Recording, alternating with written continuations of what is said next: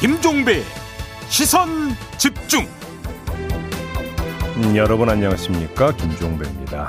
이 미국이 주도하고 있는 인도 태평양 경제 협의체 IPEF가 어제 공식 출범했습니다.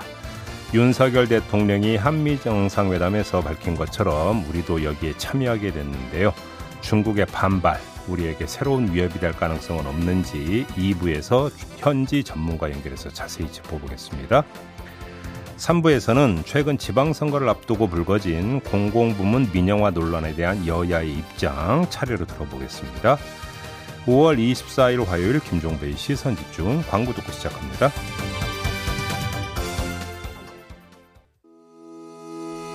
시선 집중은 촌철님들의 다양한 목소리를 기다립니다. 짧은 건 50원, 긴 건 100원인 문자 메시지 샵 8001번, 스마트 라디오 미니와 유튜브 라이브로도 시선 집중과 함께 하실 수 있습니다. 믿고 듣는 진품 시사 김종배의 시선 집중.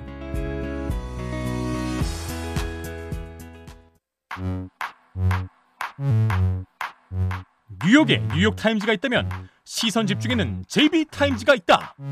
촌철살인 뉴스 총정리 JB Times. 더마과와 함께 시선 집중의 문을 열겠습니다. 어서 오세요. 네, 안녕하세요. 더마카입니다. 8048님이 인사를 전해주셨는데요. 네. 매일 점심 식사 후에 잠깐씩 뒷산에 오르는 것이 낙이었는데 어. 어제부터는 너무 더워서 아침에 산에 가자 생각하고 지금 산에 오르는 중입니다. 음. 시원하고 좋네요. 오늘도 시선 집중 청취자 여러분들 파이팅 하세요라고 보내주셨습니다. 어, 그러니까 낮에는 이제 그 거의 여름이에요. 저도 그래서 오늘 반팔 입고 왔잖아요. 저는 낮에 종일 사무실에서 일하느라고 더위를 몰랐어요. 그럴수록 한번 나가서 햇볕도 좀 쬐고 광합성도 좀 하고 그래야 분위기도 좀 그러니까 환기가 되고 그러죠. 아, 그러게요. 오늘은 좀 나가 보겠습니다. AS 타임 가실까요? 네. 어제 고 노무현 전 대통령 13주기 추도식에 문재인 전 대통령을 비롯해서 여야 인사들이 총 출동을 했습니다. 네. 한덕수 총리의 참석을 두고 어제 JB가 형식적인 인준을 넘어 정서적 인준을 꾀하기 위마- 위함이다라고 분석을 해 주셨는데 네. 한덕수 총리 이런 말을 남겼습니다. 함께 들어보시죠. 노무현 대통령님의 철학은 뭐 분명하셨어요. 그럼 민주주의가 잘 되려면 일종의 통합과 뭐 상생이라 할까 이걸로 하여튼 대체돼야 된다. 네, 통합과 상생 이걸 강조한 셈인데요. 네. 어제 박홍근 민주당 원내대표가 시선집중과 인터뷰에서 현 정부를 향해서 국민 통합을 바란다면 정치적 보복 수사에 앞장섰던 당시 검찰의 잘못에 대해 진정성 있는 사과를 해야 한다라고 하지 않았습니까? 네. 어제 아침 출근길 윤석열 대통령이 우리 방송을 들었는지 어쨌는지 이렇게 말을 했습니다. 한번 들어보시죠. 노무현 전 대통령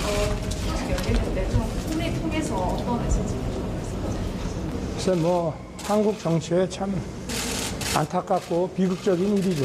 그래서 뭐 에, 권양숙 여사를 에, 좀 위로하는 말씀을 담았습니다. 네. 네, 한국 정치에 참 안타깝고 비극적인 일이다. 제이비 어떻게 들으셨어요? 한국 정치 말고 검찰 수사에는 그럼 어떤 의미가 있었을까? 오, 요걸 좀 봐야 될 거 아니겠습니까? 뭐 박홍근 원내대표가 이제 어제 그 저희와 인터뷰에서 했던 얘기도 그런 거잖아요. 검찰 수사에 문제가 있었다 이런 주장인 거잖아요. 네, 그러면 검찰은 그런 것들을 받아들일 지금 태세가 되어 있을까라는 생각을 한번 해봤는데요. 전혀 아닌 것 같은데요. 제가 하나 예만 들어드릴까요? 검찰 수사권 분리 논란이 엄청 거셀 때 네, 각급 단위의 검사들 회의가 있지 않았습니까? 있었죠. 이때 그 전국 고검장 검사 고검 검사장 회의가 있었, 있었습니다. 이때 나온 보도 가운데 하나가 뭐냐면 이 자리에서 어떤 말이 나오냐면 노무현 수사를 비롯해서 사회적 논란이 됐던 수사 사건 기록을 모두 공개하자. 음. 그래서 검찰이 정말 왜곡 수사를 했는지 냉정한 국민적 평가를 받아보자라는 주장이 나왔다. 오호, 이런 보도 나왔던 거 기억하십니까? 네, 이런 주장이 나온 그 배경을 어떻게 이해를 해야 되겠어요? 우리가 뭘 잘못했느냐? 뭐 이런 것들이 여기에 이제 바탕에 깔려 있다고 봐야 되는 거 아니겠습니까? 네, 이게 가장 그 지금 검찰 노무현 전 대통령에 대한 검찰 수사를 바라보는 검찰 스스로의 시각 한 단편이라고도 볼 수 있는 거 아니겠습니까? 음. 이런 상태에서 무슨 뭐 입장을 밝힌다, 사과를 한다, 언감생심인 것 같습니다.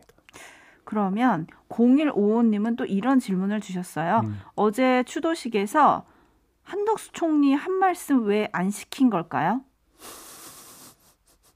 왜 안 시켰을까요? 왜 그랬을까요? 글쎄요. 그거는 우리 촌철님들의 해석에 맡길까요? 네. 알겠습니다. 뉴스와 분석이 함께하는 제이타임즈 오늘 주목할 뉴스들 챙겨드리겠습니다. 먼저 첫 번째 뉴스는 오디오로 만나보시죠. 저는 오늘자로 보건복지부 장관 후보직을 사퇴합니다. 실제로 수많은 의혹 제기에도 불구하고 불법적이거나 부당한 행위가 밝혀진 바가 없으며 객관적인 자료와 증거들의 제시를 통해 이런 의혹들이 허위였음을 입증하였습니다. 그러나 이런 사실과 별개로 국민들의 눈높이에는 부족한 부분들이 제기되고 있고 저도 그런 지적에 대해 겸허하게 받아들이고자 합니다. 저 정호영은 윤석열 정부의 성공을 위하고 여야 협치를 위한 한 알의 미랄이 되고자 보건복지부 장관 후보직을 사퇴하고자 합니다. 네, 어젯밤에 이런 입장 발표가 있었습니다. 네. 정호영 후보자의 이 말 한마디에 그에 앞서서 어제 펼쳐졌던 두 장면 모두가 설명이 되는 것 같은데요. 두 장면이요? 두 장면이라 하면 무엇이냐? 첫째, 어제 아침에 윤석열 대통령이 정호영 후보자 임명 문제 어떻게 할 거냐라는 기자들의 질문을 받고 뭐라고 대답을 했냐면 시간이 조금 더 필요한 것 같다. 이렇게 네. 이야기를 했거든요. 그리고 권성동 국민의힘 원내대표는 정호영 후보자를 향해서 거취를 결정하라고 공개적으로 요구를 하고 나섰습니다. 음.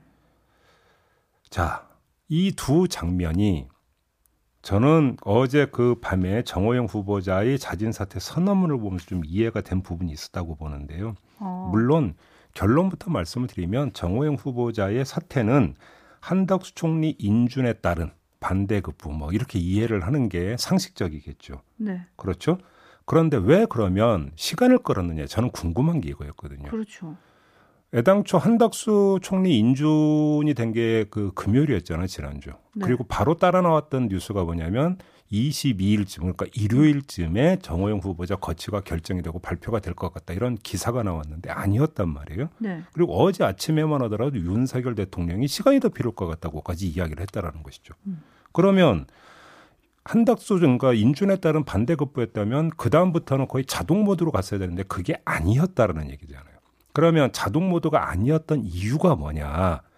그게 정호영 후보자의 사퇴 선언문에 담겨 있다. 저는 그렇게 해석을 했는데요. 그게 뭐냐면 불법적이거나 부당한 행위가 밝혀진 바가 없다. 음. 그래서 의혹들이 허위였음을 입증했다. 네. 라는 바로 이 대목 아니겠습니까? 네. 결국은 이런 거잖아요. 자진 사퇴잖아요. 음. 그러니까 자진의 마음과 사퇴의 형식 사이에서 그 주인공이 완강히 버텨왔다. 음흠. 정호영 후보자가 내가 뭘 잘못했는데 자진 사퇴를 하면 본인이 그러니까 최종적으로는 본인이 결정을 해야 되는 거 아니겠습니까? 네. 근데 내가 뭘 잘못했는데 이렇게 버팅기면서 시간을 끌었던 것이 아니냐 이렇게 해석할 여지가 있다라는 건데요. 이렇게 해석하는 근거 정황 가운데 하나가 뭐냐면 권성동 원내대표가 공개적으로 거취를 결정하라고 압박하고 나선 겁니다. 음. 이거는 흔히 볼 수 있는 장면이 아니에요. 그렇죠. 왜 그러냐면 아무리 그 여당의 원내 대표라 하더라도 이 문제는 대통령의 고유 권한이 인사권에 해당이 되는 문제잖아요. 그렇죠. 그래서 이전의 경우를 모두 그러니까 통틀어서 보더라도 물밑에서는 어떤 입장이나 의견을 전달을 하더라도 네. 공개적으로 그건 별로 거론을 하질 않거든요. 그렇죠. 왜냐면 야당이 어차피 공격을 많이 하고 있으니까. 그러니까요. 그것은 그 여당이 민주당이냐 국민이냐를 떠나서 이전에는 보통 그게 상례였다라는 네, 겁니다. 네.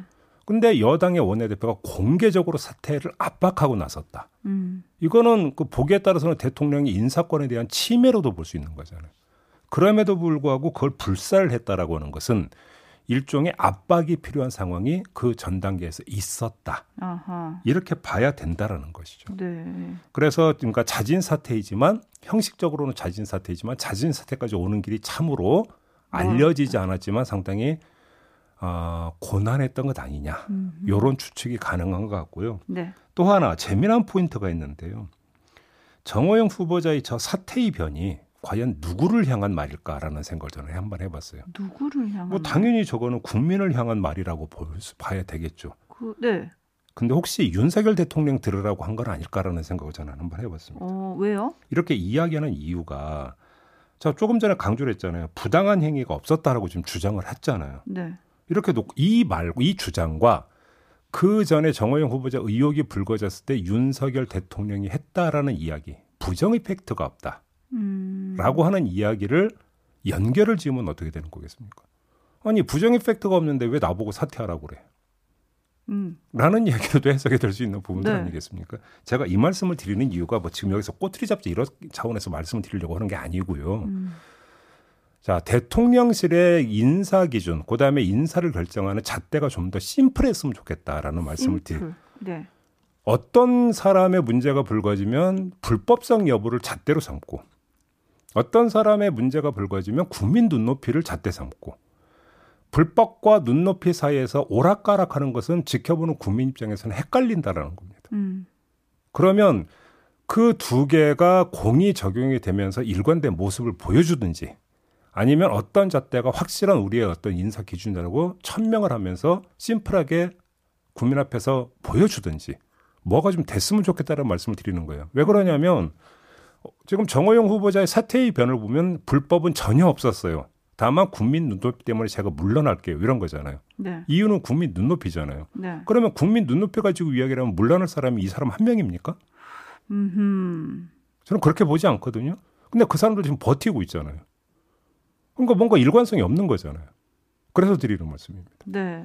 뭐 여러 가지 논란에도 불구하고 윤재순 대통령실 총무비서관이 연일 예결위에 참석을 해서 국회에 가는 걸 보면은 좀 기준은 가늠되는 거 아닌가라는 생각도 들고요. 촌철님들의 의견 짧게 소개해 드리겠습니다. 어, 7700님, 사필 규정, 사퇴 잘했습니다. 알로에님, 사퇴한다고 의혹이 없던 일이 됩니까? 의혹은 이제 수사로 밝혀야 한다. 요런 의견들이 많이 있다는 점 알려드리겠습니다. 일단 수사는 들어갔죠. 네, 수사 들어갔고요. 음. 5445님, 내 잘못은 없는데 국민 시각과 달라 사퇴한다고요?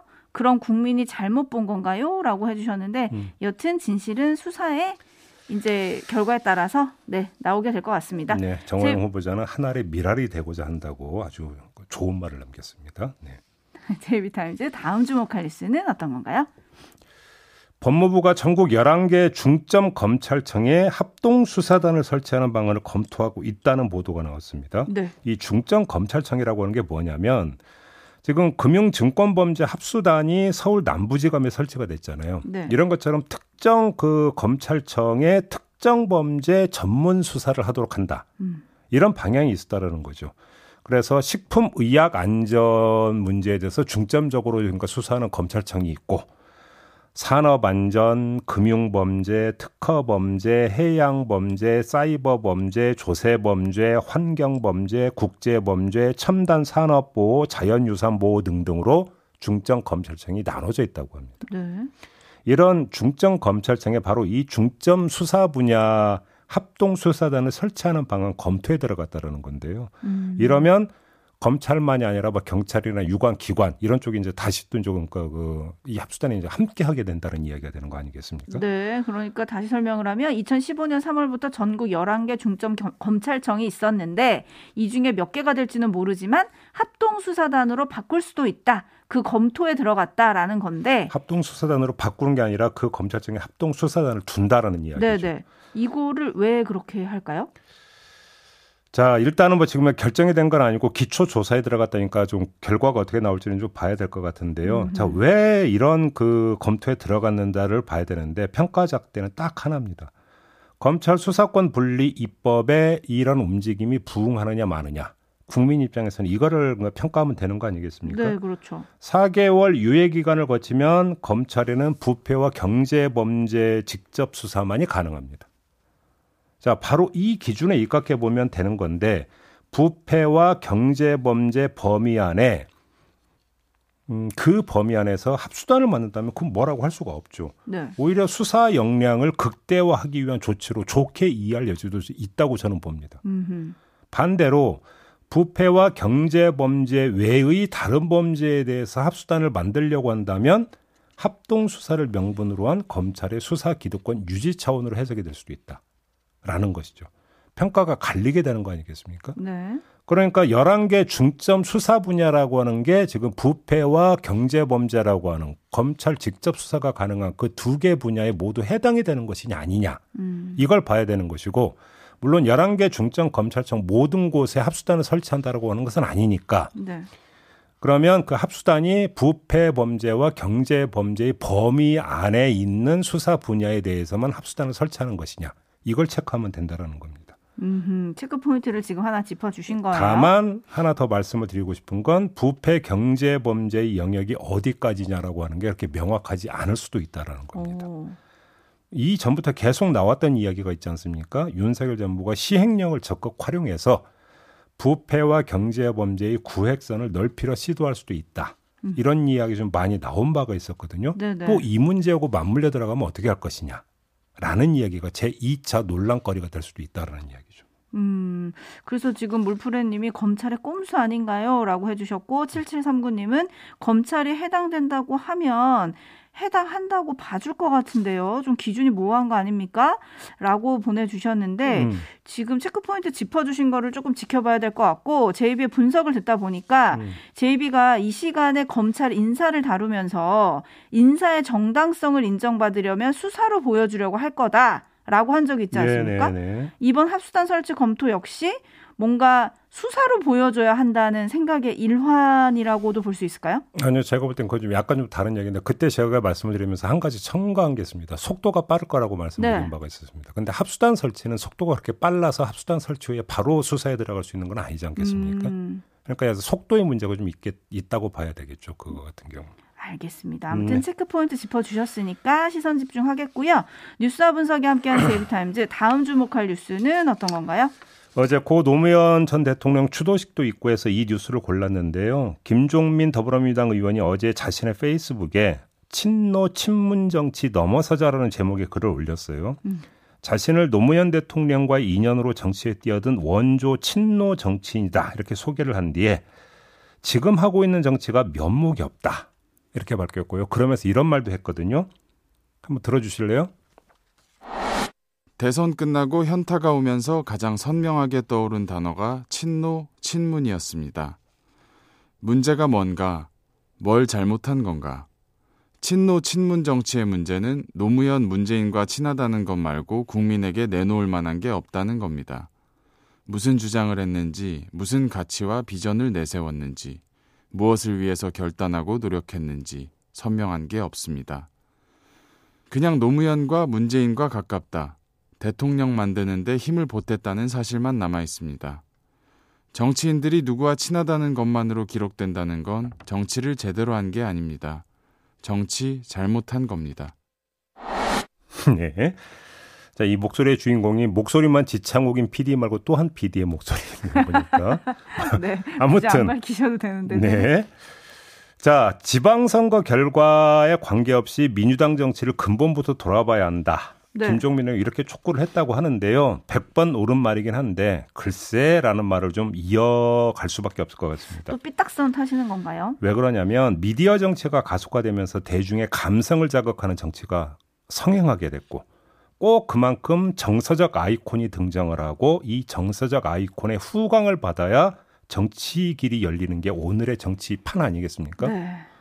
그래서 여야 가리지 않고 친땡 정치가 친땡 개파를 만들어냈던 거잖아요. 음. 이런 현상이 말처럼 그렇게 쉽게 없어질까라고 하는 회의감 때문에 이런 말씀을 드린 부분이 하나가 있는 거고요. 네.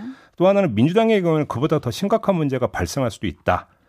대선 때까지의 과정만 놓고 보면 친명이니 친낙이니 하는 현상이 있었지만 지금 친낙은 오간데 없어졌고 친명은 지방선거 결과에 따라서 운명을 어떻게 될지 모른다. 음. 라는 거거든요. 이런 상황에 도달했는데 경우에 따라서는 친땡 정치가 능동적이고 생산적인 차원에서 해소되는 게 아니라 오히려 아노미적인 형태로 무너져 버릴 수도 있다. 음. 라는 것이죠. 이거는 민주당의 구심점의 위기, 리더십의 위기가 올 수도 있다는 이야기로도 해석이 되는 부분이거든요. 네. 자, 이건 친땡 정치보다 오히려 민주당 입장에서 더 심각할 수도 있을 것이다. 음. 지도력의 붕괴이니까. 자, 네. 이거에 대한 대비. 이것을 또 어떻게 할 것이냐. 물론 이거는 지방선거에서 민주당이 원하는 어떤 성과를 내는 게 가장 일, 1차가 되겠죠. 그렇죠. 그 이외의 대비는 또 어떻게 하고 있는 것이냐 이 부분도 함께 봐야 된다는 것입니다. 음, 그럼에도 불구하고 땡땡님은 진정한 말 했네요. 일단 들어줍시다라고 네. 해주셨는데요. 한번 그 후에 행동이 따를지 또 지켜봐야겠죠. 자 마무리하죠 더마카 수고하셨습니다. 고맙습니다. 음.